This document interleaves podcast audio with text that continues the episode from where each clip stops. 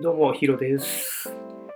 ざっくりアカデミーの時間です。2回目の今日はですね、カフェドリンクについて取り上げようかなと思います。カフェ、スタバだったりタリーズだったりエクセシオールだったり、そういったところで頼むとき、実はもやっとしてませんかね。もうレジ前で迷わないカフェドリンクについて取り上げます。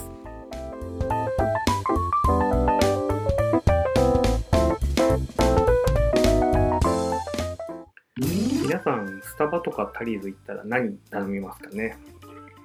私は基本的にもう決めていて、カフェラテか、あとは本日のコーヒーという名前のドリップコーヒーですね、のブラックを頼みます。ちょっと牛乳飲みたいなって時はカフェラテ、もうストレートで飲みたいなって時はドリップコーヒーを飲んだりします。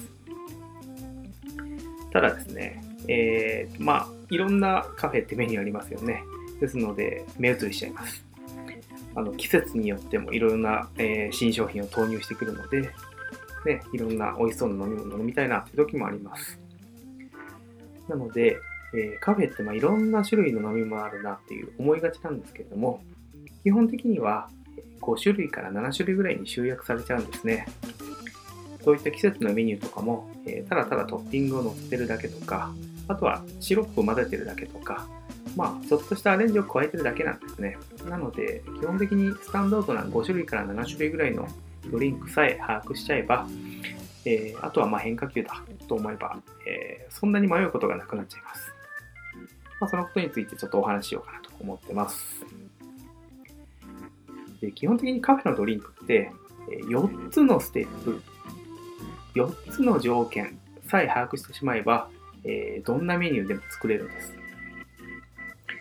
まず第1ですね、ステップ1、抽出方法。ステップ2、何で割るか。ステップ3、ミルクを泡立てるかどうか。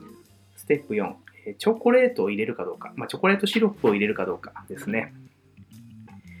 で、まずステップ1から見ていきます。抽出方法ですけれども、抽出方法とは何かというと、エスプレッソかドリップか、このどちらかを、まずは選びます。エスプレッソ系を選んだ場合、エスプレッソって沸騰水を加圧状態でこしてるんですけども、なのでざっくり言うと苦めのショットに入ったやつですね。苦めのこのショットに入ったやつっていうのがエスプレッソです。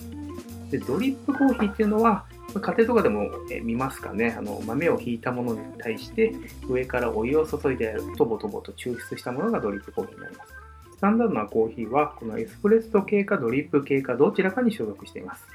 これはもうホットもアイスも関係ないですね。どちらかが入っているという状態になります。まずエスプレッソ系から見ていきましょうかね。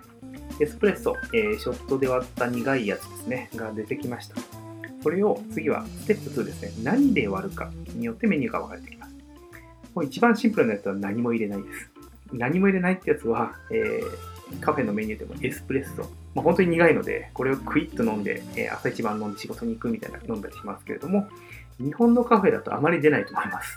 このメニュー頼んだら、スタバでも、タリーズとかでも、すごく少ない苦めのやつだけど大丈夫ですかなんて聞かれたりします。エスプレッソをストレートで飲むってことは、よっぽど好きなやつじゃないとやらないですね。で、このエスプレッソの原液を、お湯で割ったものがアメリカーノです。ホットミルクで割ったものがラテかカプチーノになります。ただですね、このホットミルクの割り方っていうのでまた、条件があるんですね。ホットミルクを泡立てて割ったものがカプチーノです。ホットミルクを泡立てずに割ったものがカフェラテです。今4つ目にもうできましたよ。で、そこのカフェラテ今できたと思うんですけれども、このカフェラテを作る工程でチョコレートシロップを入れて混ぜて割ってあげたやつがカフェモカです。